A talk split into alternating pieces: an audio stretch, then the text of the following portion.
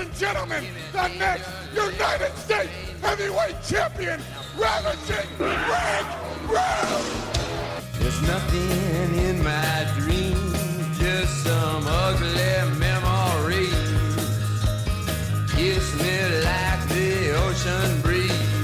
Please welcome the newest members of the Dangerous Alliance, Arn Anderson and Larry Zbyszko! Real be my lover.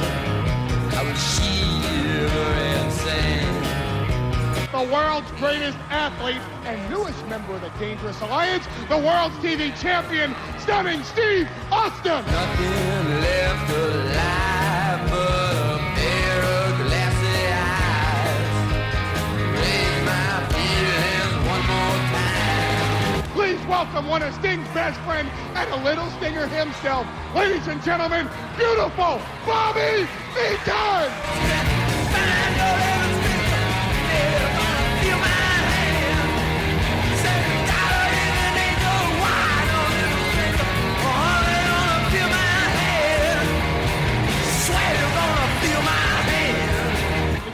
Lineup, it's not an army, it's not a stable, and it's not a family.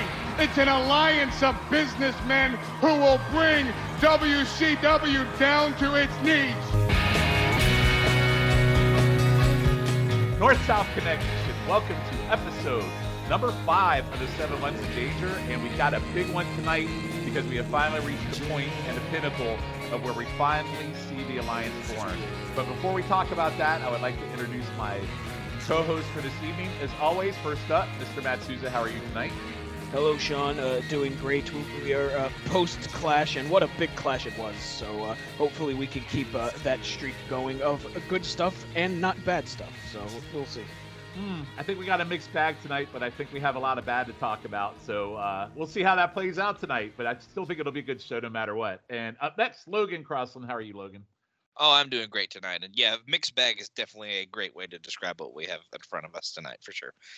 Absolutely. And last but certainly not least, uh, Scott Shiflett. How are you tonight?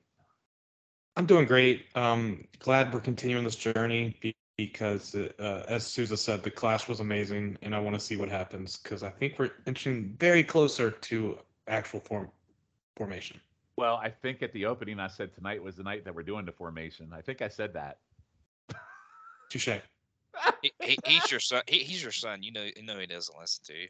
This I was gonna true. say, Scott Shiflett, thanks for listening to your own fucking pod that we're recording at the minute that we're in right now. So thank you for that. I mean, fuck, I barely listen to him. I can't imagine his son. I know, I mean, but like in the moment where we're recording, so I, I love that Scott Shiflett totally listens to everything that I just said.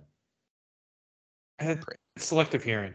That's selective hearing. I'm glad we're off to a hot start as always on this podcast as well. So we're gonna jump right into it. So we're gonna do things a little bit different tonight. So um, before I have uh, Logan and his Loganomics talk about our awards and where they stand up to this podcast, um, I'm gonna do. So one of the things I really like on the other podcasts that some of them do, like I know Jake does it on Ruthlessly Aggressive. Um, we do the Coons, the what Herb Coons notes over on the Place to Be. Um, I, I I actually got a subscription to Meltzer, and so I thought it'd be kind of cool to pull up some notes that are happening at the time that we're recording these episodes of the time frame that we're talking about. So we're going to go to two updates. So we are doing on this podcast November 23rd through November 30th, and we're going to go talk about the 1125 91 Observer and the December 2 Observer. So before we do that, I'm going to have Logan tell me what our best match and our worst matches have been up through episode five to this point. Our best match was the Rhodes and Steamboat versus uh, Arn and Larry uh, from the Clash. We had it at a 4.75. And then our worst match continues to be uh, Mr. Hughes versus Bobby Eaton at a 0.1875. Yeah, So- probably never to be beaten. Uh, that one, that one might stand for a long, long time. We might have to go rewatch that to see if we feel the same way after some of the shit we watch as we get through this podcast. We'll see. Um, and uh, Logan, uh, most dangerous uh, out of all the Dangerous Alliance, out of the four that we've done, who is the most dangerous? Uh, we've actually had a different person every time. Um, in the first episode, it was uh, Rude. Uh, second episode was Austin. Third episode was Arn, and last episode was Paulie Dangerously. Uh, but least dangerous was uh, has been Bobby Eaton twice, so he is the least dangerous so far. I say, Poor Bobby Eaton. So we'll see. and he was unanimous both times too. It wasn't just that he was the least dangerous; he was all four of our votes both times. He was uh, the winner. So Okay. Well, it's very unfortunate that we're not voting for uh, people outside the Dangerous Alliance because I think as we go over our next two episodes, I think it would be pretty unanimous who it would be. So unfortunately, Mhm. We are going to stick with the Alliance members, but I think along the way we will find plenty of time to shit on uh, the wrestlers that I think we are aligned over the next two episodes that we absolutely are over. All right, so let's go to the notes. So we're going to go to November 25th uh, for Meltzer uh, from 1991. And this is right after the Clash, uh, but was written before the Clash. So here is the note, and I wanted to add this. This is exactly what he wrote. Um, since this is being written before the Clash, but you'll all be reading it after the Clash, it is pretty much expected that Ricky Steamboat debuted on the show as Dustin Rhodes' tag team partner against the Enforcers. Apparently, WCW sent a letter to the WWF asking them to respond if they felt they had contractual ties with Steamboat that would prevent him from working with WCW, and the WWF didn't respond, so WCW was going to use them. Steamboat had signed a two year contract with WWF, but there was a claim by his attorney that the contract was breached in two areas.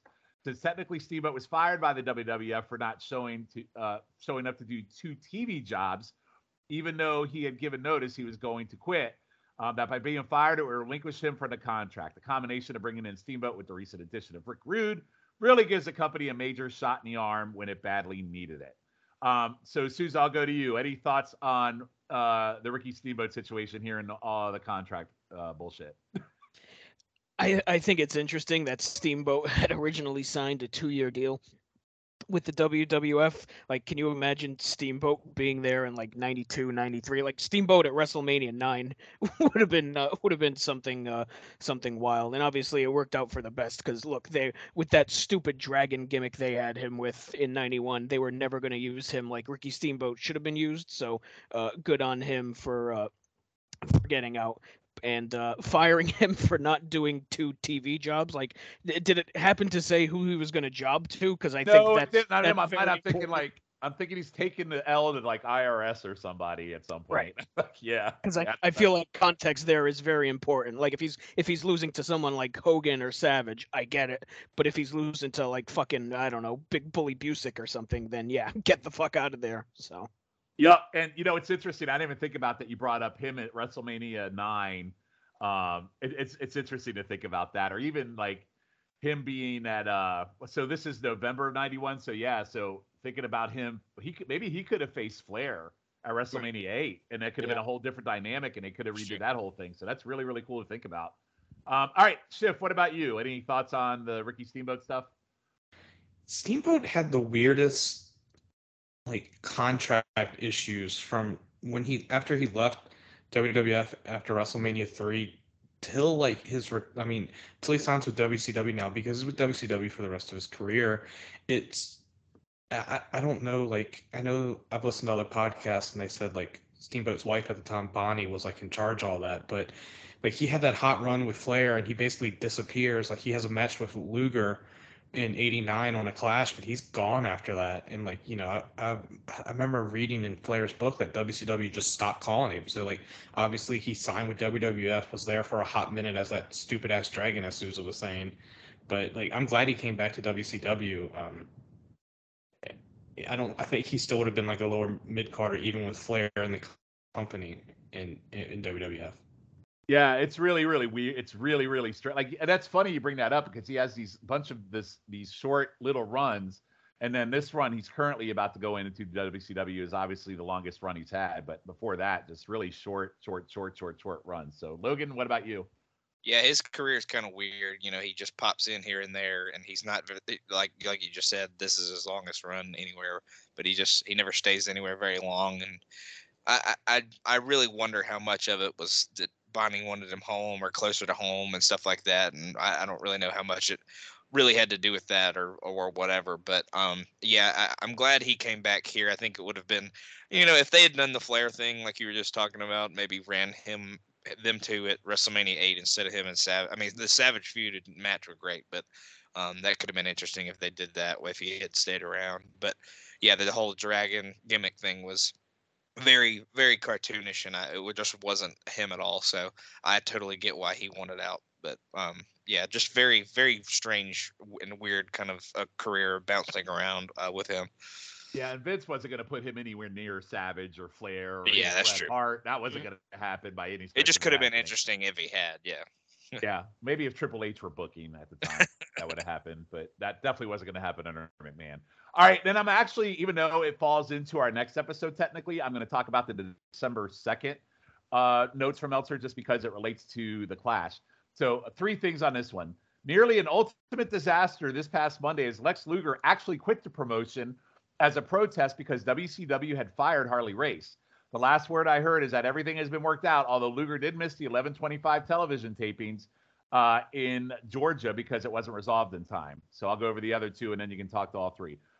Second bullet. Most people seem to be crediting a lot of the positive changes in the company to the greater influence of Jim Crockett. Crockett has been saying things that make sense for the better part of the past three years, but nobody has been listening. Well, no shit, Sherlock. You went out of business. I wouldn't listen to you anyway. And over the past few weeks, um, they have been listening. In particular, Crockett has been pushing for putting more heat on the heels since the company has lacked heels with heat. And I think you really see that happening through the course, so that makes sense. And last but not least, I said this during the clash, which I think is hilarious, but I had no idea. I said when uh, when they brought out the uh, Ricky in that trophy dragon mask, the first thing I thought at the time was it would be the Great Muta. Well, the note here, Muta was apparently going to be Rhodes' secret partner for the Clash in the event that Steamboat deal did not come off. So, Schiff, I'll go back to you. What are your any thoughts on these three notes I just talked about? I'm gonna go uh, in reverse order. If they would have had Muta, like they had Muta like as his backup, why not just bring him back in general? Because that would have been you know a nice little shot in the arm, and you know they would have had like you know they would have had like him and Sting team up.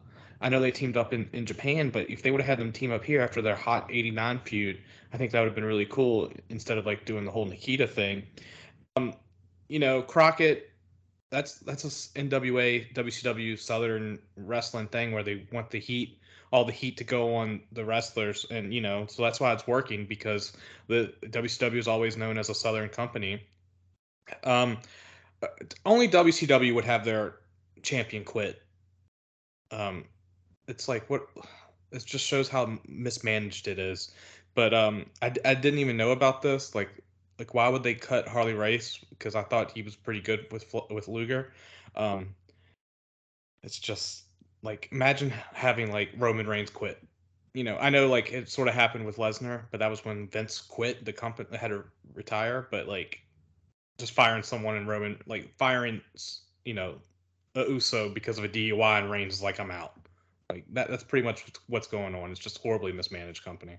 Yeah, and I had no idea that Luger had quit at this time. I mean, I know he had limited dates on his contract, but I had no idea he had quit. So Souza, I don't know. I mean, I know. I mean, you're you're a wrestling aficionado, even if you weren't but a baby. I think you're. I, I can never remember when you were fucking born.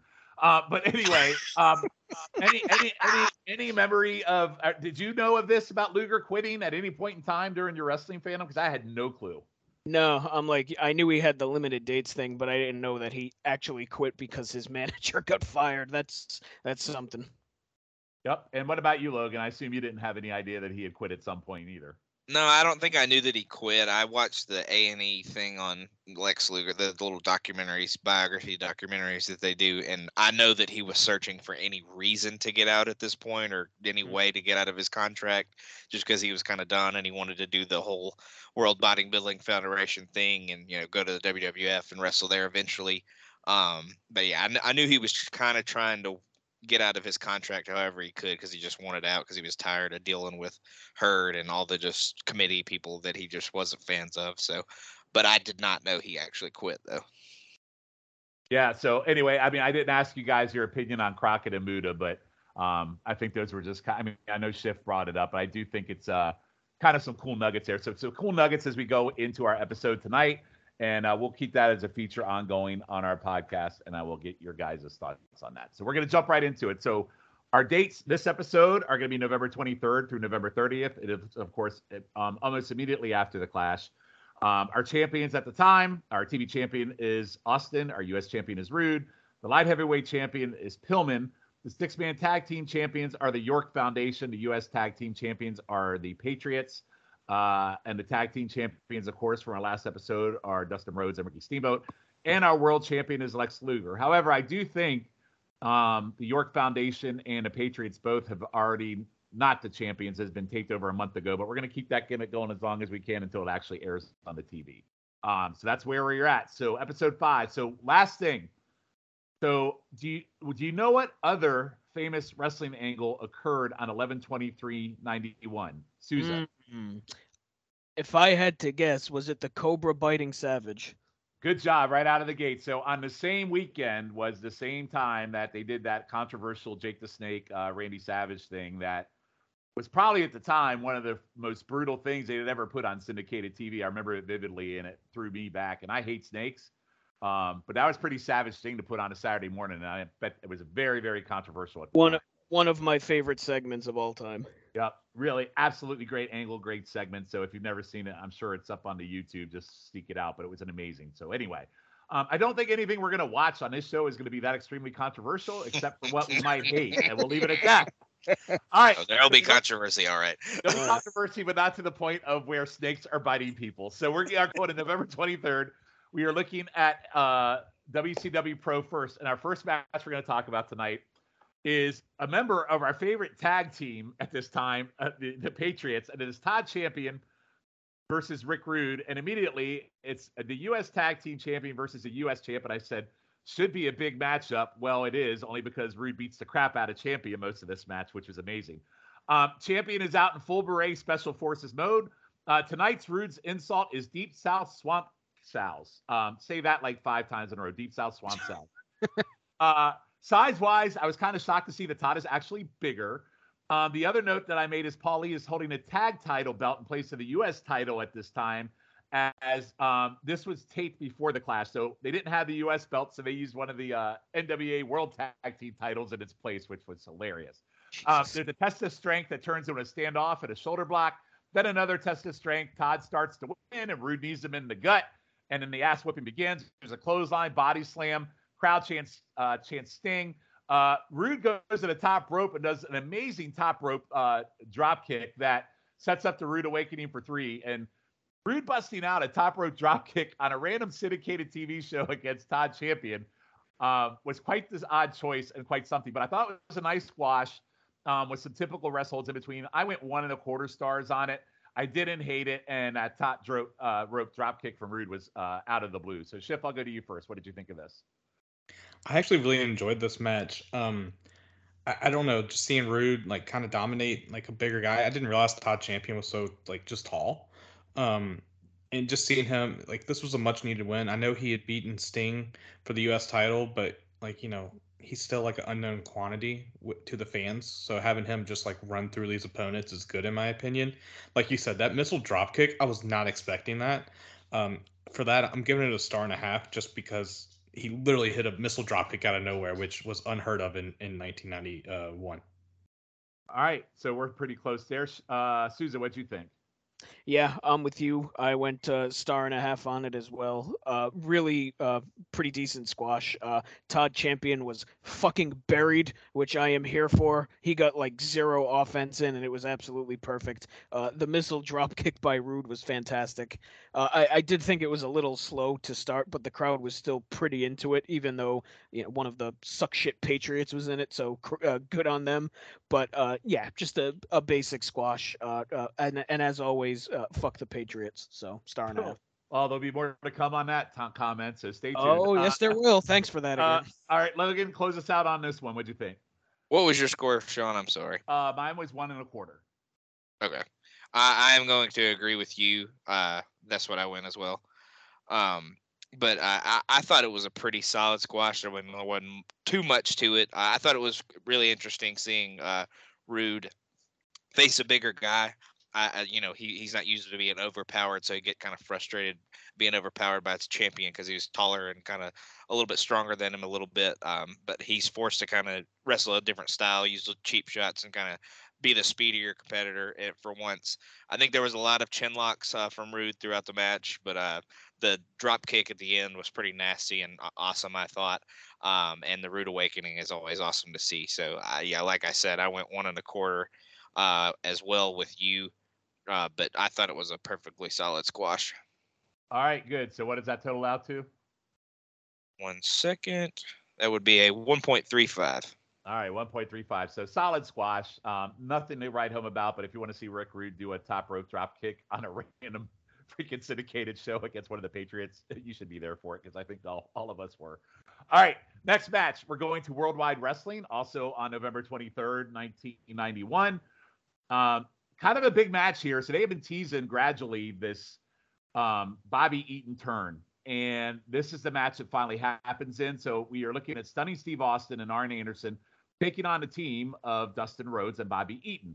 This has also clearly been taped before the Clash because at the Clash, I said, I, I believe that was the last time we would see Lady Blossom. I lied because this was this was taped before the Clash, so we are still seeing her here. Um, but she is not in uh, matches that, like I said, she's in these matches that were taped months ago, but we will not see her moving forward once the alliance is formed. Uh, once we talk about on this show. Um, Tony brings up at time of this match Eaton must have been negotiating with Paulie as he is a member of the Dangerous Alliance, which, by the way, spoiler alert, hadn't even aired on TBS yet that evening. So he's already spoiled that uh, Eaton has joined the alliance.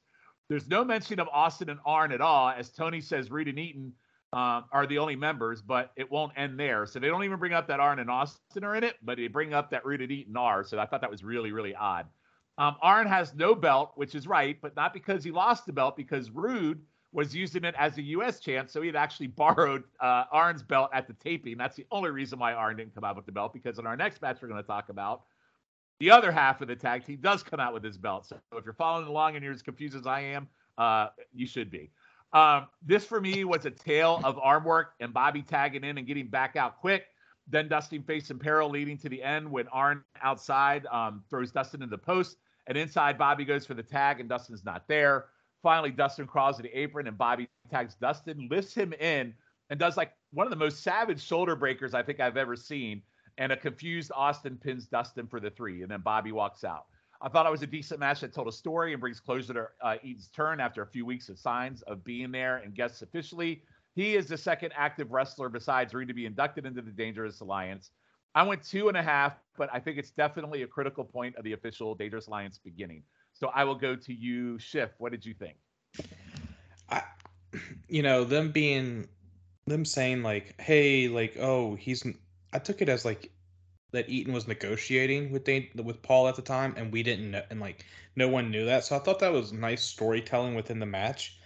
Um, and like you said, like the arm work was nice, and I, and um, I love Tony had a good line where he's like, Bobby's already a member of the Dangerous Alliance already, and Dustin has to do all the work, which I thought was good.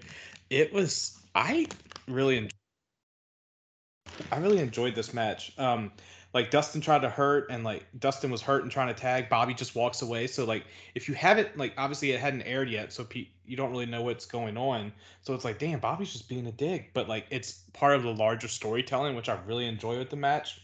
Um, and then like Bobby does do some of the work, and like you can see when Bobby gets frustrated with him, where Bobby goes to tag and Dustin is out because he got thrown pretty viciously into the post, which I thought you know they're just the Dangerous Alliance just so damn ferocious.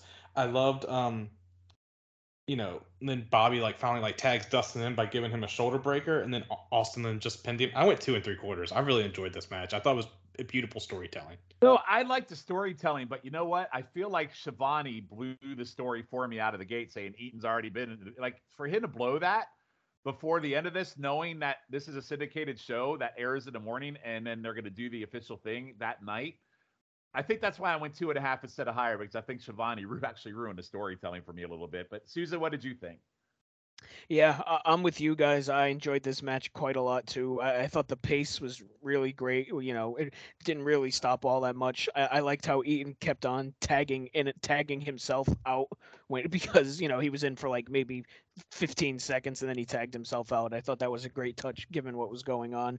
Uh, I, I, thought the finish was really great with uh, you know the shoulder breaker and uh, yeah, I, I, thought the uh, the match was really well done and I thought the story was great too. So uh, I actually the match itself is probably worth two and a half like you went Sean, but I actually gave it a bit of a bump for the the great storytelling throughout. So I actually went three on this.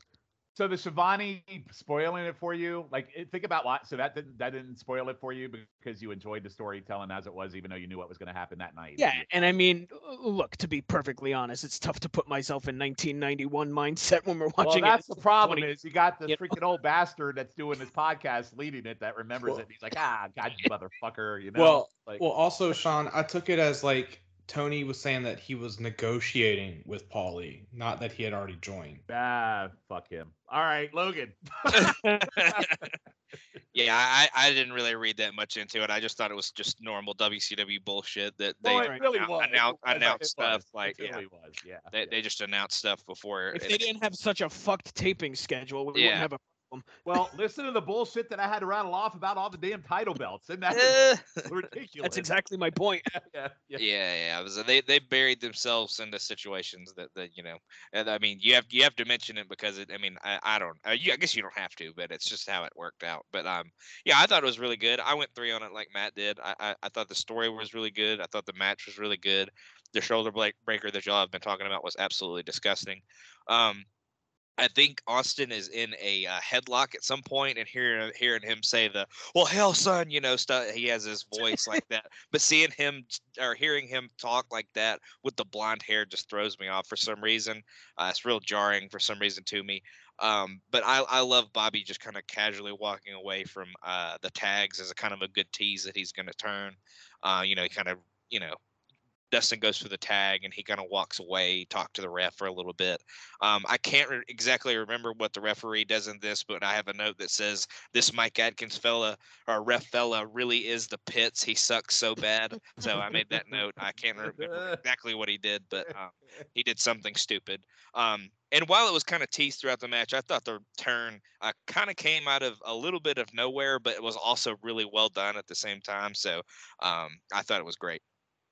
All right, so uh, we are officially uh, Eaton has officially turned, and we're going to continue on this episode of Worldwide Wrestling. Uh, Logan, uh, did you get the final score on that match? 2.81.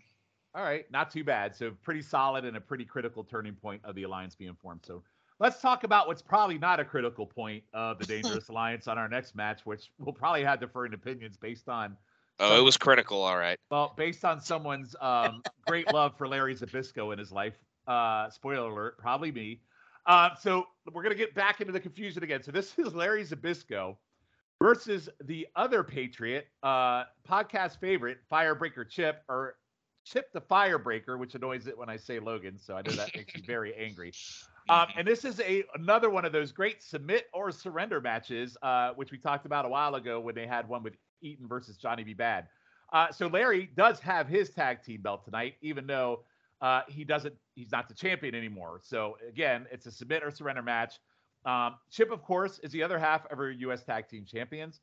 I am going to catch hell for this comment. I thought it was a hot start with Larry on the attack and Chip hitting a nice back suplex, which, by the way, that was a really, really good suplex he hit on Larry. Chip drops his suspenders, and then I put, and then you know his shit is on. Uh, Chip rips his pants off and chokes Larry with his pants.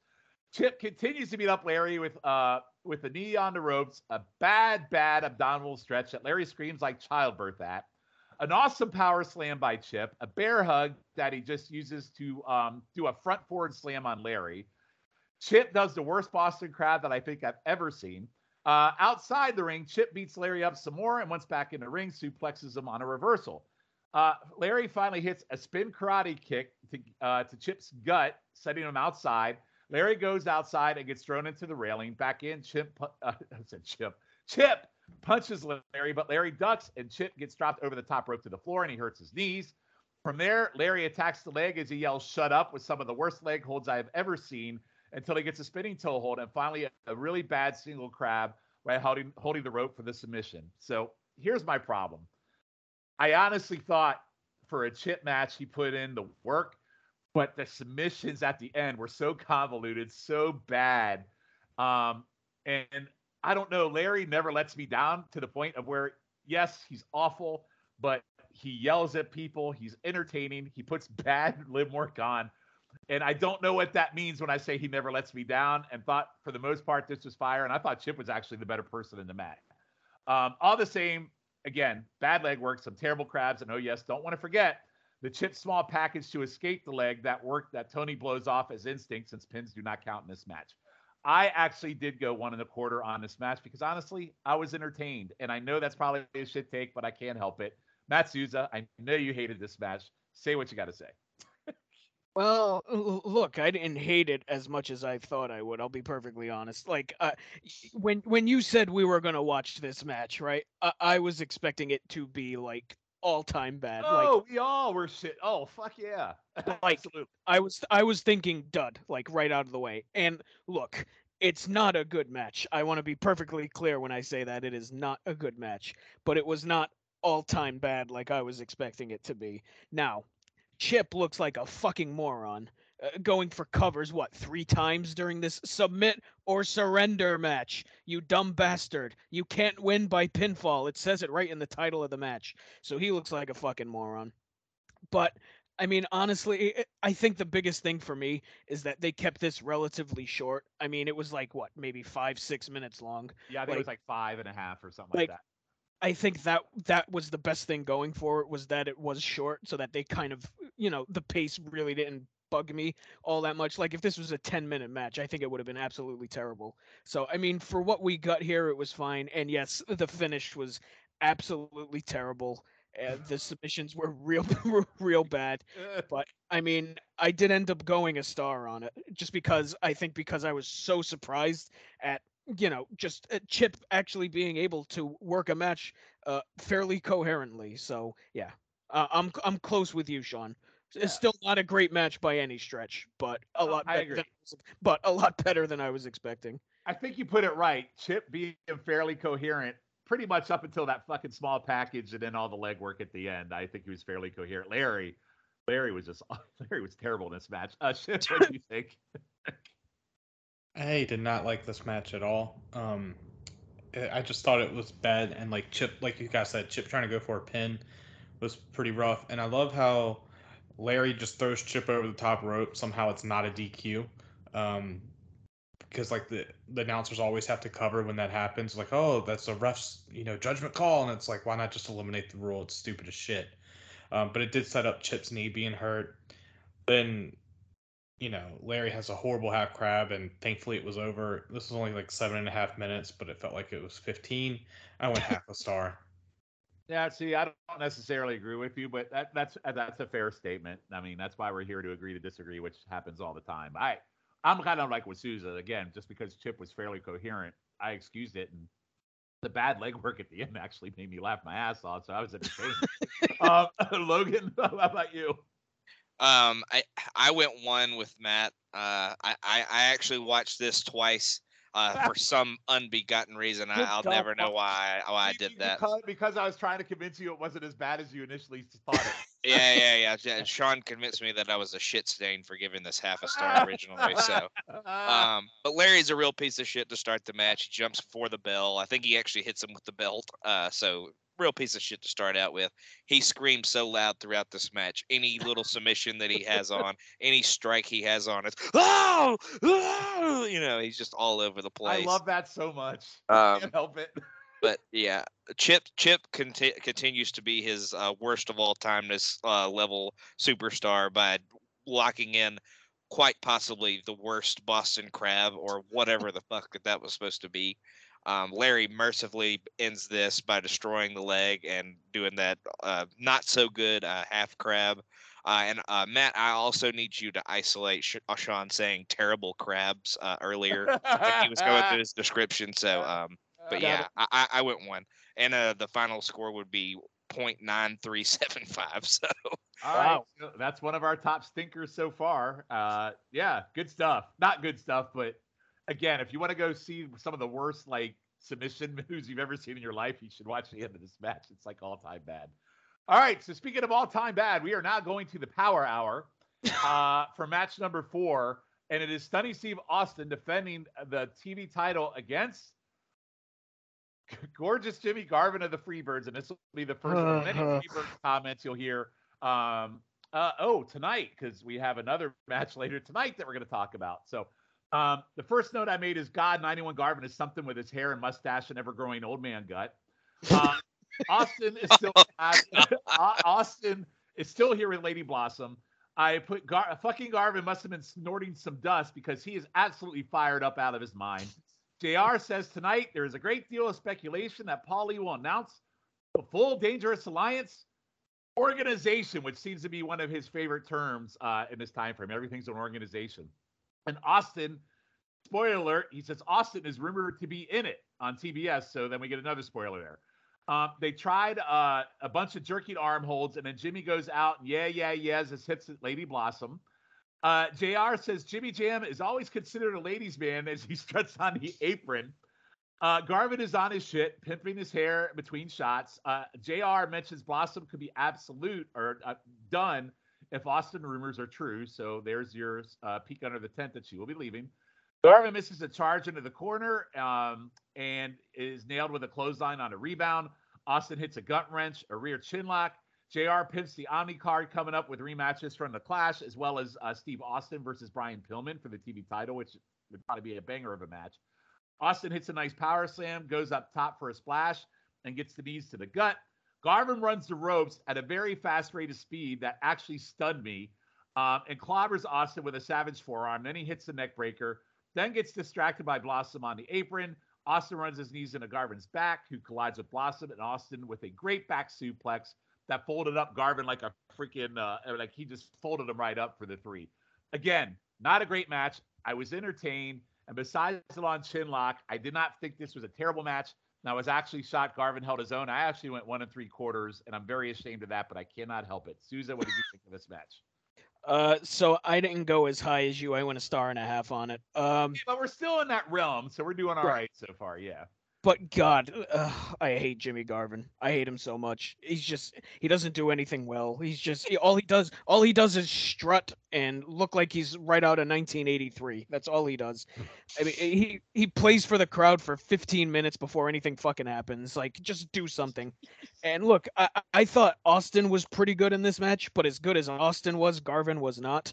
Like, uh, Garvin kind of dragged Austin down to his level instead of the other way around, which is why I went a star and a half. So, I did like the detail of uh, there was one near the end. Um, where uh, there was a sunset flip and then Austin missed a punch and punched the mat, and that led to him falling backwards into the sunset flip. I thought that was really well done, and I did think the finish was pretty good. That back suplex was pretty nasty. So, but uh, yeah, uh, I've never been a Jimmy Garvin fan. This certainly didn't change my mind. So, star and a half for me.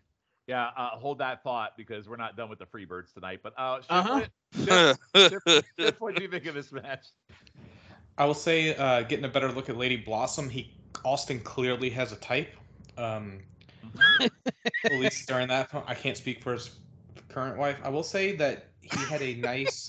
Um, there was a nice. Um, Hell, son, I like me a blonde with some big titties.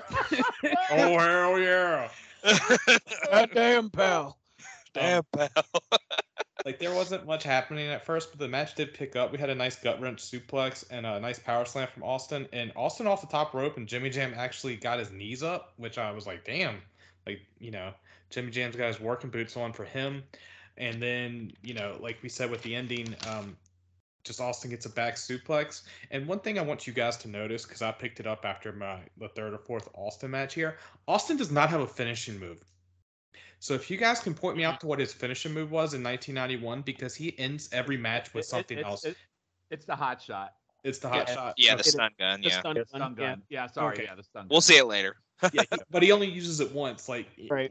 But that's why I was like, hmm, he doesn't have one. I want a star and a half. Um, I enjoyed it. It's nice to see Austin like you know starting to work his way up. It's amazing how pretty good he was even in '91, despite wrestling for maybe less than two years. So He's very good. Yeah. Very, very good. And again, that suplex that he folded up on Garvin at the end was fucking brutal. Uh, Logan, what do you think of this? Um, I, I'm kind of in line with y'all. Garvin's kind of trash, and I, I love Austin, but he doesn't look the greatest in this match. I'll say. Um, I thought the little arm lock hair pull battle was pretty good to start. Um, Garvin flirts with Blossom, which leads me to ask in that situation if they hooked up, which one would give the other chlamydia. So, um, Oh, sorry. Uh, Sir. but Sure. so, sorry, sorry. Sure. Um, I know this is a serious podcast. I'll, I'll hold hold back. question.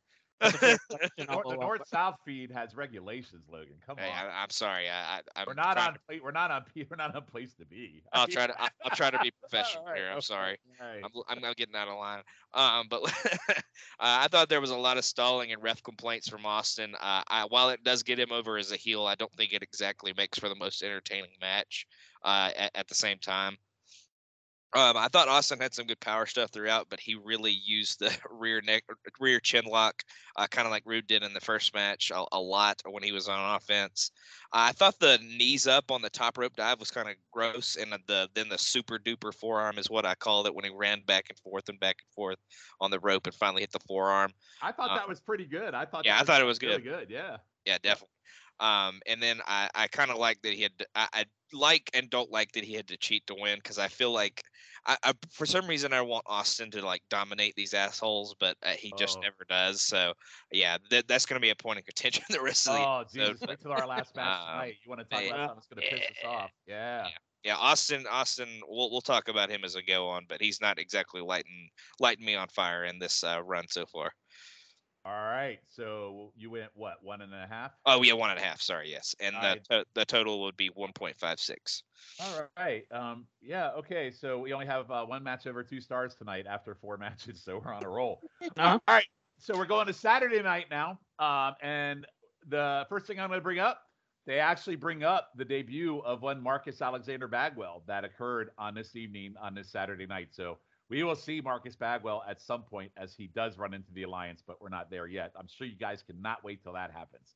But I mean, anyway, it's big. It's his uh, the first year of his 10 year reign as rookie of the year. So It it really, yes, and it really is, and it's a really big deal because he gets involved with Sting, and they try to shoot him to the top. But we'll get to that later on in this, pod, uh, in, as this pod goes on.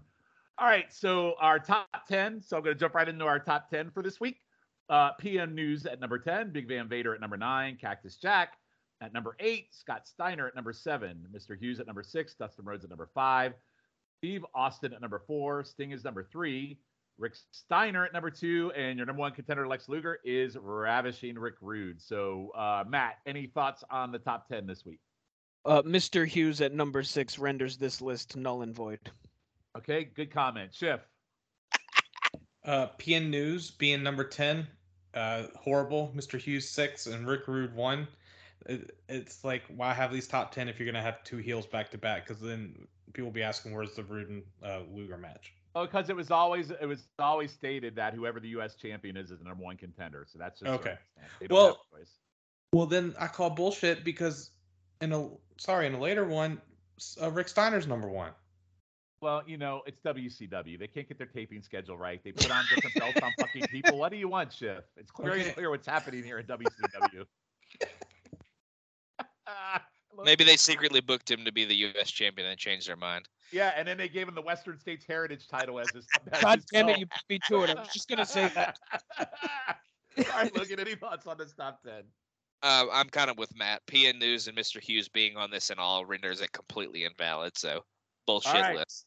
Bullshit on the top ten. All right, we're gonna jump right into our next thing, which is finally we have the formation of the Dangerous Alliance that's been spoiled on all the syndicated shows this weekend. So if you watch syndication, you were basically had to go fuck yourself. So tonight, uh, we're we go to we to with Jim Ross. And uh, Paulie dangerously says that the first phase of his hostile takeover of WCW is completed at Clash of the Champions, and he brings out U.S. champion Rick Rude uh, with uh, Medusa. Uh, says uh, Rude will finish off Sting in a rematch at the Omni on Thursday. Paulie introduces two members of the Dangerous Alliance, Arn Anderson and Larry Zbyszko, as he explains that they came to him looking for legal advice after WCW basically gave them the shaft by inserting Steamboat into the tag team title battle at the Clash. They are greeted by handshakes from Rude and Medusa. The enforcers then come out as dangerously turns his attention to the World Television title match at the Omni on Thursday. So they're really pimping this Omni show, um, where Pillman will actually challenge our other new Dangerous Alliance member, Stunning Steve Austin. And as the stunning as the TV champion strides out um, to join his new stablemates, dangerously explaining that their group. You hear this at the beginning of every one of these pods, as Matt has done an amazing job uh, inserting this promo into our intro song. Um, he says, uh, let's see, where did oh I lost my place, guys. He says that this is not a it's hang on, I'm finding it. There it is. Explains that their group isn't a stable or a family. It's an alliance of businessmen who will bring WCW down to its knees. And the final new member of the alliance, Dangerous reveals, I don't know where this just came from because I don't recall this ever being a thing, that one of Sting's best friends to talk Sting into going to the hospital as part of the plot to strip him of the U.S. title at the Clash, Bobby Eaton. Um, then claiming that Larry Zbyszko is also sick enough to handle the alliance's dirty work, Paulie officially bestows the nickname the Cruncher upon him because of the way he crunched Barry Windham's wrist in the car door at Halloween Havoc. Next on the agenda is the World Tag Team title rematch on Thursday at the Omni, as Paul announces that they'll be given a new chance at Taste of their own medicine by making a substitution. Um, so yeah, so this is kind of like the official end of the Enforcers and the official beginning of uh, Anderson and Eaton becoming a team, which in retrospect sounds amazing because one, Larry is butt, and uh, Eaton and Arn Anderson are two of the greatest tag team uh, wrestlers of all time. So that popped me immediately at the time. That's just an amazing team to think about. Um, they started promo talking about how many tag titles he and Bobby um, have won together and have earned between them, indicating that they would be the ones teaming together. But Ricky Steamboat and Dustin Rhodes walk out and interrupt them. And Steamboat using the word squirt in 1992 cracked me up because he caught, caught one of them squirt to Paulie. Uh, Dragon says it doesn't matter whose Arn's partner will be and tells him to bring it on Thanksgiving night. And gentlemen, we officially have the Dangerous Alliance. We officially have the Cruncher Larry Zbyszko. We officially have Bobby Eaton and Arn Anderson as potentially one of the greatest tag teams of all time. And we are a go from here for the rest of this pod show history as far as the Alliance being a team. Uh, Souza, I will go to you first. What did you think of the formation? Yeah, I mean, it, it's a fantastic segment. Uh, again, you can hear p- parts of it on the intro, uh, so you can ac- actually hear what I'm about to say, and that is that Paulie is absolutely amazing here. Mhm. I I mean, just the way he runs down, he runs through everybody in the alliance. He says why they join, why they're here, why I put them together. It's just he's uh, Paulie is amazing. As it turns out, he's a hell of a speaker. Just unbelievable stuff. I like they like you, Sean, like you said, they're really pumping up this Thanksgiving night show at the Omni. So, uh, you know, hopefully we'll get to see clips of that. I hope we do because that could be uh, something cool to see. I like that Rhodes and Steamboat come down at the end, and uh, yes, like you, uh, I noticed uh, Steamboat calling someone squirt in 1992, like he's on the like he's on the fucking playground at school. What are you doing? Good lord! Like Steamboat was, he's an amazing wrestler, but God, he was never a great promo, and it shows here. But yeah, this was amazing, amazing stuff. If you've never seen this segment, I uh, highly encourage you to watch it. It's even if you're not interested, like just to hear Paulie just go off for 10 minutes on everybody, it's amazing. So yeah, great, amazing stuff here. Agree with you 100%. Uh, Schiff, what'd you think? 1991, Paul Heyman cuts an amazing promo. In 2022, Paul Heyman uh, cuts an amazing promo. Um, just he's just so good. Um, I loved him in, in- introducing everyone. And Sean, the reason uh, like was saying like, oh, Sting's best friend. One thing I liked, I talk about this on uh, on Crock and Roll as well, is like I love how all the baby faces are friends. So him still alluding to that with Bobby Eaton and Sting being friends is a, a nice little you know knife in the back for Sting, and um, him coming out because we had seen like the heel turn come here and there because like you know he had knocked out um, I want to say like when when he was fighting the York Foundation, I think with um, Z-Man and I want to say Pillman, like they were just, he was just letting like Z-Man get his ass beat.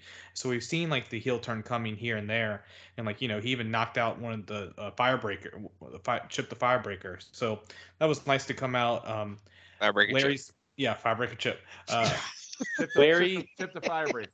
Larry's name now now known as the Cruncher. It's like maybe he got that nickname. I know he like where he got it from, but I think like maybe he eats a cereal real loud and like sounds like he's crunching on the Wheaties. Just- God, he does he does everything really loud. So Yeah, it's true. Yeah. Um, but Dustin and Ricky coming out, I like that because it's it's showing like they're not only fighting Sting, but they're also fighting the other top WCW baby faces.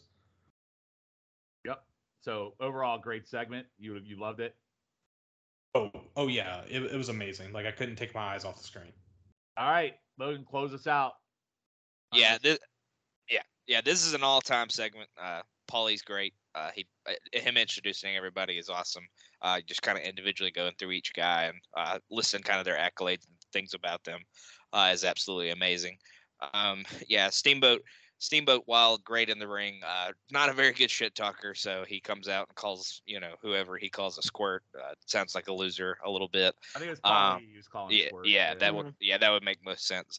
Um, but yeah, and I think he actually shits on Medusa a little bit, so that popped me. Um, Oh. but um, but yeah, just just just great all around. Um, I, I think be, uh, Larry being the cruncher is a little little, little ridiculous, but you know, I, I it gives it gives him something to have, I guess. So uh, I'll I'll go along with it, I guess. But um, yeah, just all time stuff from Paulie here, and uh, it proves uh, that he was was the great uh, was a great talker back then and continues to be to this day. Yeah, the cruncher, especially after the submissions we saw in that submission Mm-hmm. match. They should call him Larry the Shits Zbyszko instead of the cruncher. He should be called the Shits. So Mhm. yeah, he's terrible. But hey, the good news is at least he's out of the enforcers, and now hopefully we'll get some pretty good tag team matches out of it at this point. Which, as we go to our first, uh, we're going to November 30th now, and we're going to watch two matches from that. We're going to continue November 30th on our next episode. We're going to watch two matches uh, from Worldwide on November 30th. And the enforcers aren't technically done yet because in our first match uh, from this weekend, it is Brian Pillman and Tom Zink, and I'll tell you their partner in a minute, versus Arn Anderson, Bobby Eaton, and Larry Zbyszko. So kind of a cool six man here. The enforcers combination with Arn and Eaton, this could work out pretty well. Uh, you have Pillman and Zenk, who are former U.S. Tag Team Champions from like 1990, so they're a proven team, and Pillman's also your light heavyweight champion. And then you have Mike fucking Graham. Like, where did Mike Graham come from in 1991 that he is placed in this six man? I don't even remember him being God. in WCW in 1991. So, Uh, yeah, he's actually um in the Battle Bowl against Jushin Liger. That's how many times I've watched it. I, I well, know- I watched. Well, you know what? I watched Battle Bowl too, and I think I put Mike Graham. Out That of is a crime against humanity that Yeah, he I- wrestled Jushin Liger. It, it, yeah, I think. Wow. Uh, I guess we'll see what happens when we get to that in a few weeks. Uh, maybe I'll call out sick for that one. But anyway, um, I don't You're think the that's how it host. You're the host. You can't Ah, do you know- that. yeah, you know, we'll we'll figure it out. No, I'm kidding. I'll still watch it. So crowd loses it for the faces immediately. Mike Graham, I don't know if you guys have ever seen like a Greg Gagne match, but Greg Gagne has this really bad habit when he runs in the ring as the spindly motherfucker that he is, like coming in all fired up and acting like he's threatening all the heels. And they did the same thing with Mike Graham, where he like enters the ring, and I said he's cosplaying fired up Greg Gagne because it's like those butt ass wrestlers that people like laugh at. They try to make them these badass. Ass wrestling. And, and, and Mike Graham's is one of those same people where they like he's terrible on commentary. He's been terrible in every match I've seen. So he pots me as he threatens all the heels. As Tony tries to convince us, he is one of the toughest men in wrestling. And Tony Schiavone actually says that about Mike Graham. Um, Eaton traps Graham in a heel corner, but he knows better and escapes instantly as Larry gets a tag. There's a crisscross that leads to a blind tag to Pillman and a crossbody on Larry Zbyszko for two. Uh, Zbyszko tries to trap Pillman in his corner, uh, but Pillman fights out and clears the ring of all the heels. Pillman whips Arn into the face corner for a triple ass kicking, and that leads to a brawl with the Dangerous Alliance on the floor. Uh, Larry is yelling at the crowd for his norm. Uh, Zenk tags and delivers some drop kicks, but Arn goes to the eyes and tags in Larry, uh, who delivers a suplex and covers for two before Zenk runs away and tags in Graham. The crowd, I, I can't believe this. They really get behind Graham as the face in peril uh, for the rest of this match. He's pulled out to the floor and double T by Anderson and Eaton while Zbyszko distracts the ref, who happens to be Nick Patrick. Back in, uh, Bobby Eaton delivers a backdrop for two, but then Arn ducks uh, low off a whip, and we get a hot tag to Pillman, uh, and who goes drop kick crazy and gives Arn and Larry a double noggin knocker. It turns into a brawl as Pillman, uh, Pillman catches Arn with a flying crossbody, but Eaton comes down on Pillman with a double axe hammer for the top. Arn drapes his Arn on Pillman as the ref um, gets back in the ring um, for being on the floor and counts one, two, three. This match was only seven minutes. I thought it was a really fantastic six man, even with Graham in it, with great teamwork by both teams. And again, even with Graham in it, who I am no fan of whatsoever, I thought he pulled his part. I actually went three and a quarter stars. I actually really, really liked this match. Schiff, what did you think? Uh, first off, I have Medusa looking like she's a count, uh, like Monte Cristo when she came out. Jesus Christ. Oh, yeah, that's right. She sure did. I, was, I Yeah. thought it was kind of hot. I know Logan's going to shit on it. Here. Yeah, you- well, you- never mind. I'm not going to do an old joke. Go ahead, Schiff. Uh, Mike, speaking of old, Mike Graham looks 65 years old. He sure does. Um, yeah, like Jesus. Um, I will say that like this was like Pillman was just awesome. Like I loved Pillman growing up and seeing him now, like seeing him like come back was just great. Um, Dangerous Alliance looked like they've been teaming together for years on this. It was just such. Um, and then we actually have Brian Pillman get the visual pin, but Bobby axe handle off the rope, which I was like, I have written here. Why couldn't it be the uh, Alabama Jam? But that, that'll be later. And the Dangerous Alliance wins. I went to two and three quarter on this. I thought it was really good. Hmm. So I went way higher than you. I went half a star higher. Souza, what about you? Uh, you also went higher than me. I also went two and three quarter on this. I, I thought a lot of it was uh, fairly standard stuff, and honestly, uh, to be perfectly honest, Mike Graham kind of took me out of it a little bit with See, his. I feel night- like you put certain wrestlers in our matches, we're automatically shitting on. I think you guys do. I think I try to keep it stable, whereas it's like, oh, it's Mike Graham, two three quarters. Yes, that's what I did. Uh, that's that's exactly what my notes say. Mike Graham, two and three quarters. How did you know? That's fair. But uh, That's fair. uh, uh, I actually had uh, uh, Schiff. I actually had uh, that uh, Medusa was dressed like a nun from the 1700s. But oh, uh, well, there's the old joke. I get it now. There, there is the old joke. Uh-huh. You're right. Uh, we get a crisscross spot at one point, like it's 1978. Uh, I, I thought it was f- fairly basic stuff. Now, uh, let's talk about Mike Graham, shall we? You know, there's there's only there's only one man who could bring 1975 offense into 1991, and that man is Mike Graham. Good lord, he he's he does look 65 during this match. I must say, like there's one point, it's near the end, like right before he makes the tag, where he nearly stumbles into the ropes because he's like fucking out of gas. He's just now you understand my Gagne reference. This is a very AWA type wrestler that you see Right. in 1975. That's why main reasons I brought it up. Exactly. Very. He's a very AWA wrestler, which means he's boring. So that makes perfect sense to me. So yeah, I, I did like the uh, the finish. I thought uh, Arn Eaton and Larry uh, worked really well together. Like Schiff said, I think it looks like they've been teaming each other with each other for years. So uh, yeah, two and three quarter for me was a, a fairly uh, standard match here. Okay, fair enough. And Logan, or what did you think?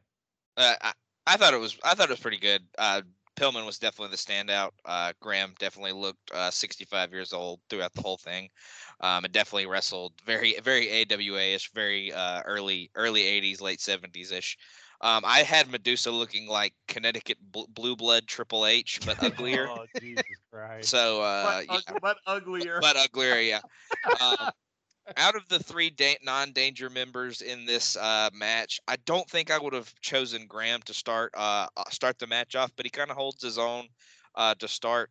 The crisscross spot is straight out of the Hogan era, uh, early Hogan era matches. It was absurd, but it leads to a pretty sweet crossbody from uh, Pillman, uh, which Larry absolutely sells like death and comes up hollering like he always does, which was great. Um, I love Arn being trapped in the face corner, and uh, he kind of does the little Flair, uh, Flair like flop when he gets out of the corner, falls flat on his face. I mean, the alliance members are completely flustered in the early going and totally off guard the whole time. Um, I'm glad they finally got the got the advantage on Z-Man and Graham and didn't actually get it on Pillman. Uh, Pillman comes in at the end, like you said, a house of fire. Uh, the ref completely loses control. It, it turns into chaos, just absolutely all over the place. And of course, uh, while maybe looking weak, uh, the the alliance are very cunning and use kind of some underhanded tactics to end up winning. But it- I went two and a half. I went a little lower than y'all, but I, I did enjoy it, uh, like y'all did. Okay, well, it was my favorite match of the whole pod tonight, I think, but that's okay. I mean, I think we're all kind of in that same realm a little bit, so um, no harm, no foul. But I also, I think we all agree, uh, Mike Grahams can uh, get the fuck, so we never have to see him ever again on this show. Two point eight one for the uh, final grade on that one. All right, so that's kind of close to that other one that we did. What was it? It's Well, we'll exactly that. correct. Yeah, it's Wow, well- exactly it. Yeah. Wow, we'll talk about that at the end. All right, last but not least, and certainly wish this was not our last uh, match of the night. Uh, it is also on Worldwide Wrestling on November 30th, and it is yet another TV title match. Steve Austin uh, having a lot of matches tonight. It is Steve Austin taking on the other half of uh, the fabulous Freebirds, uh, Michael P.S. fucking Hayes. Um, if you recall, uh, I believe it might have been on our first or second episode. I believe that Michael Hayes actually got a pinfall over Steve Austin in a tag team match. Do you guys remember that? Mhm. All right. Well, so here's our uh, payoff that I know we all wanted. So uh, Hayes, is, speaking of 65 year old men, uh, Hayes is so outdated here. And I put, how did Austin draw the lucky straw to face both Freebirds for this episode tonight? Uh, Hayes and Austin worked the crowd basically the whole match, just working some arm bars, headlocks, chinlock, and hammerlocks. Paulie is talking on the phone to the bookers, asking who booked this shit. At six minutes in, Austin delivers some back elbows and more chinlock. Hayes comes back with the left jab and goes for the DDT, but Austin shoves him off. He still manages to hit the DDT, but he slowly covers for two as Austin gets his foot on the rope. Hayes pounds away and covers just as the fucking 10 minute limit expires. Austin then hits a hot shot into the turnbuckle on Hayes and walks out. And I put, why the fuck can't Austin just beat this motherfucker? Uh, stupid. Was not a fan of this match. I went a quarter star. This match fucking sucked. And I hate Michael Hayes. I hate the Freebirds. And unfortunately, our next episode is going to be even worse with the Freebirds bullshit. So, uh, Schiff, what did you think? Jesus, Sean. It's usually like me or Souza that's that angry.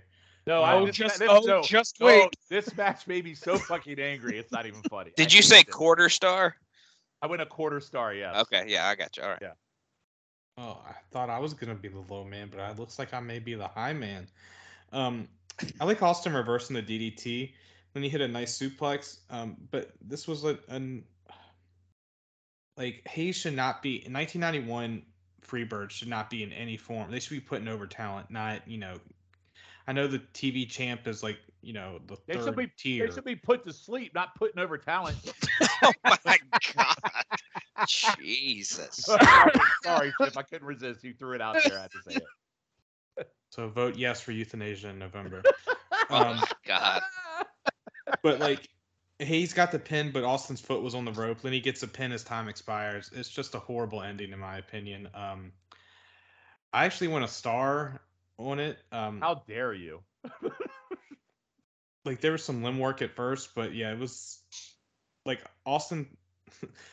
Austin was a part where Austin threw himself and Hayes over the top rope to take control, which I thought was pretty smart because he knew he was getting his ass whipped. So, I but yeah, it, it's just a star barely. So that, that that's it. Okay, one star for Schiff, a quarter for me. Uh, Souza.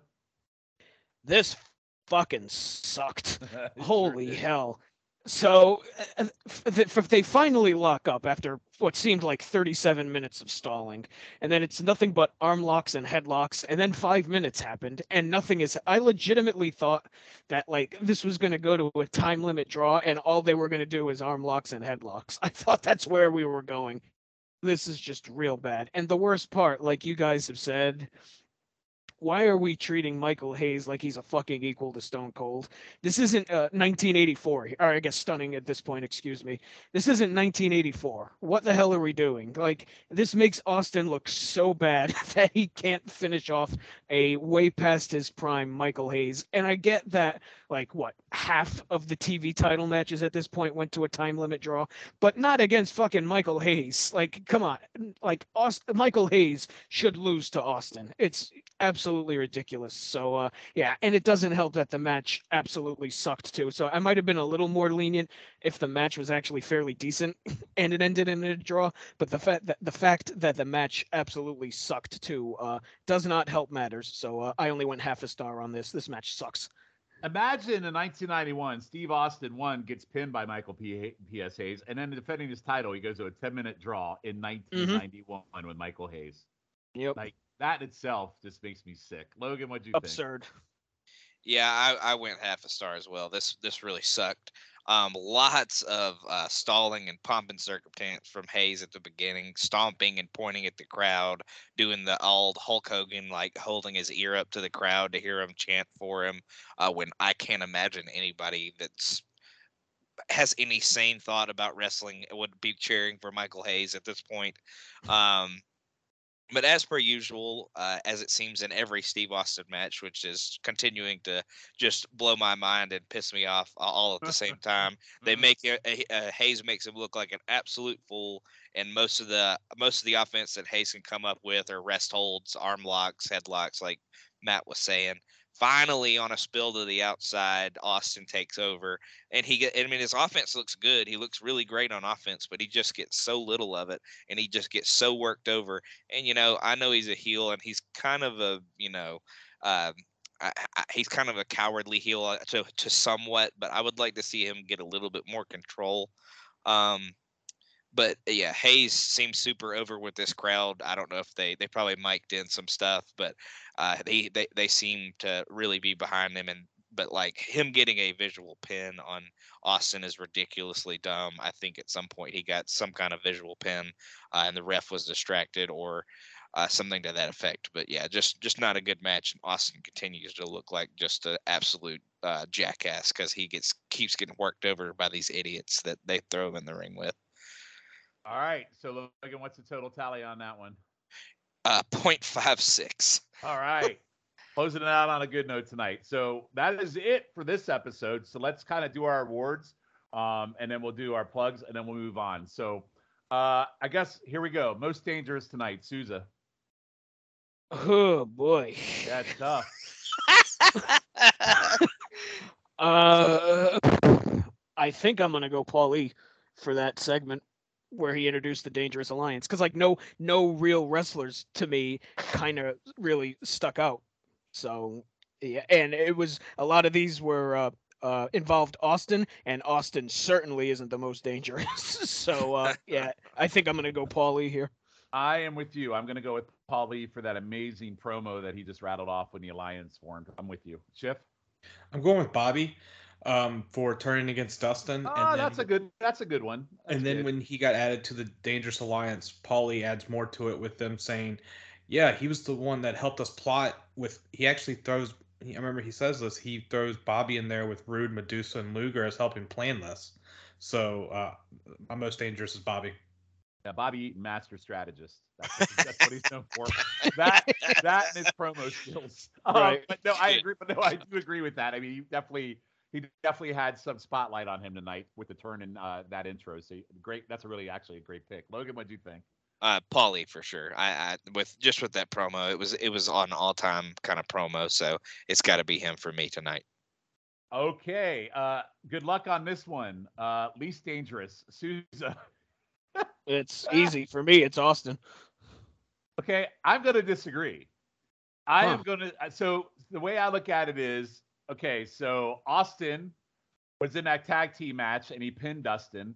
Yes, he was against the Freebirds, but he also pinned Garvin and won that match. I'm actually going with Larry, and the reason why I'm going with Larry is those submissions at the end of that match. As much as I Mm. was entertained, were some of the fucking worst submission spots I've ever seen in my entire life as a wrestling fan. So I'm going with Larry. Schiff. I'm going with Austin. Um, the draw with Hayes, and then he can barely beat Garvin.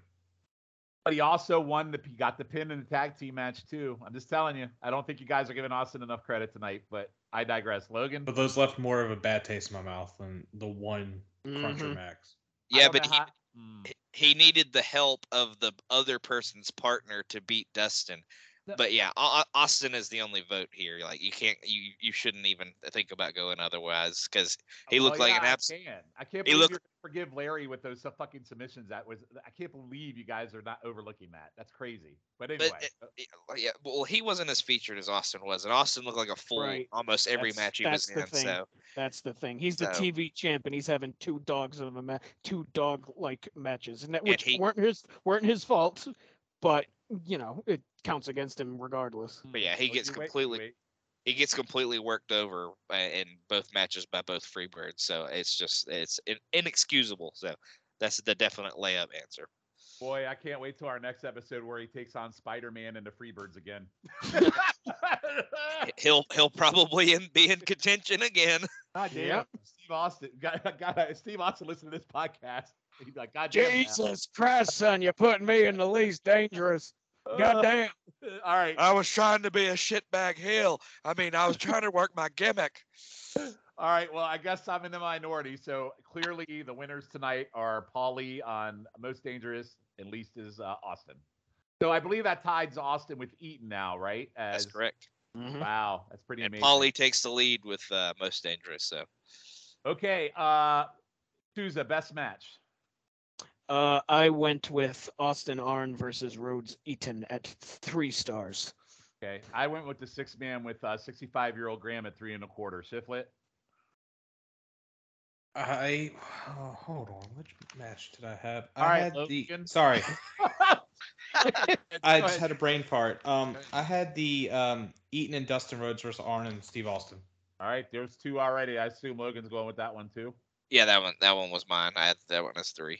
Man, I'm the total minority on most of these awards tonight, but that's okay. That's usually the way it is. That's because you're trying to be political about it. No, it's because I have shit takes, apparently. Well, So- that too. Well, that's true. All right. So big one, and this is a hard one to answer. So on the journey so far, and we finally had the formation. On a scale of one to five, where would what we watch on this episode fall on a scale of one to five? Uh, Souza. Ooh. Yeah, this is a real tough one because I mean, we saw a lot of uh, hot trash d- during this episode, but but I feel like the fact that we actually have the formal introduction of the Dangerous Alliance that has to count for something. So like I feel like if we didn't have that or like the Bobby Eaton stuff, like this I think pretty easily is a one. But I think because of the Bobby Eaton stuff, because we have the formal introduction, I'm going to bump it up to a two and a half, based solely on Bobby Eaton and the uh, the indu- introduction formally of the Dangerous Alliance. Yeah, I was gonna kind of call a spade a spade and go three on that one because one, you had the Eaton heel turn, right, which officially cemented it, um, and then of course you have, you know, the formation. So I feel like if I went less than three, I'd probably be doing an injustice. But you aren't kidding. This might be the hottest of trash in terms of matches we've seen so far. So I certainly hope after the formation it gets better. Um, Schiff, what did you think? Yeah, I'm going. I'm going three as well because like it's really buoyed by um, the sports entertainment with the promos and not the matches, which is kind of shocking and something weird to be saying in 1991 and not you know 2001 or 2021. So that's why I'm going. I'm going three. Um, if like like Souza said, if it wasn't for the formation, this would be like a point five. All right, fair enough. And Logan. Yeah, this if it weren't for those couple of things, it might be the worst episode we've had so far. Um, but I, I'll go two and a half with Matt. I, I think those two things are strong enough to get it there, but the matches and everything else that happened are just so disappointing. But the promo and the and the turn were were great. Um, but yeah, it, it just just not our best in ring episode that we've seen. But the promo that we got was really great in all time. So I'll go two and a half. All right. So I think all total two. What is that? I had we had two threes and two two and a halfs on that. Two and three quarters. So Two and three quarters. All right. So yeah. So I wouldn't necessarily go out of my way to watch all these matches. I mean, there is some cool stuff in here, but definitely watch the uh, formation. And I would actually go back and watch the uh, tag team match where Eaton turned, and I'd actually watch the six man too with uh, Graham in it. But um, the rest of this stuff, unless you want to be fully entertained by really bad, bad shit, avoid the rest of it like the fucking plague. um, so with that, that ends this episode tonight of episode number five. Um, next episode, I am thrilled to say we have more greatness with the Patriots. Uh, we have more, lots, lots more greatness with the Freebirds. Uh, we have the York Foundation, we have PN News, and we have Arachnaman. So we really have a really big potpourri on the next. Do you have episode. anybody good? From Web City. from Web City? Uh, yes. Uh, like you I brought up retire. earlier, Souza, we do have footage from Omni, so we will Oh, have thank that at least to look forward to. Jesus. All right, so I Um, won't go dud. and maybe a match that makes me the most legit angry that you've heard me up to this point on this podcast. Mm. So you have that to look forward to in episode number six. All right. So before we go, uh, plugs, Mr. Souza. Uh, you can find me right here on this feed on the Extreme Three Way Dance. We are post barely legal now, and uh, as of this recording, the latest episode of that podcast dropped where we covered four episodes of Hardcore TV. Post barely legal, so give that a listen. And uh, one Sean Kidd was a guest on a little show called Piece of the Action, which will be returning in the month of October. So keep your eyes out for that on the Place to Be Nation pop feed and you can find me on Twitter at msouza1991. I will talk about that in a minute when I get to my plugs because October should really be Sean Kidd month. we'll, we'll get to that in a minute. Scott Schiff, I'm, I'm totally, shit- lord. totally shitting on myself. Scott Shiflett, go ahead. Um, yeah, check out uh, Crock and Roll on the PTBN uh, wrestling feed, and uh, I can be found on Twitter at Scott underscore Shiflett. All right, Logan. Um, I just did a guest spot on 9021 No So, so check that out. We uh, covered season two, episode five. Um, and then I also was just on Ruthlessly Aggressive with Jake. We did the two shows after No Way Out 2003. So also check that out. And uh, Highway to the Impact Zone is uh, show I host on the Place to Be Nation Wrestling feed. Uh, we just did Genesis 2005. So we will be doing our next episode will be the two shows after that. So looking forward to continuing the journey to 2006 for that one. So And, and Logan, don't forget, I think the Friday before this podcast drops, you are also guest on the second part of June Crack and Roll. That is correct. You'll be on there as well. Logan, all over the freaking feeds uh, over the past month, which I will be in October. So, um, October. So Matt and I were joking about this. Yes, I'll be on Piece of the Action. Um, a fantastic movie called Roadhouse that Mhm, Matt and I had an absolutely great time on. Um, I will also be returning to uh, Freak Out Drive-In uh, to talk the movie Thinner, and I will be returning the Ruthlessly Aggressive podcast uh, on that uh, pod as well. The great news about all that, which is a funny rib, is it's also the one-year anniversary since I had been on any one of those shows. Um, so enjoy the month of October while you can, because it'll be another year before you see me on any of those shows ever again. Um, October, more like Shantober. yeah, more like Sean. So that's why I was fun. I was joking. It should be called Sean Kid month on, but you know, anyway. Or like Blotober. yeah. Wow. Thanks, thanks, Logan. I'm- My I'm just playing. I'm There is just nothing playing. flaw about the Roadhouse. If you listen to How it, was- It was a joke. yes, uh, you'll learn a lot, a lot about the double deuce. I Uh-huh. like double deuce. Uh, but Oh, anyway, um, regularly you can find me on WWE Crack and Roll. Um, you can obviously find me here and my quarterly appearances at this point, I think, on YouTube Roulette and How Would It Impact Them. Although I did make two episodes in a row, Logan. You did. Okay, so my contract doesn't renew again, so I'm, I'm done with all my dates until the beginning of the year at this point because that's my contract. So I'll see you on the next episode. No, uh, with that, guys, um, again, always enjoy doing this pod. The one thing I do love is whether it's shit or not, or whether it's good. I think we have a good time breaking it down and giving opinions, and I I- and I'm totally enjoy doing this regardless of how bad some of these matches are. So with that, um, we will see everybody on episode number six here in two weeks.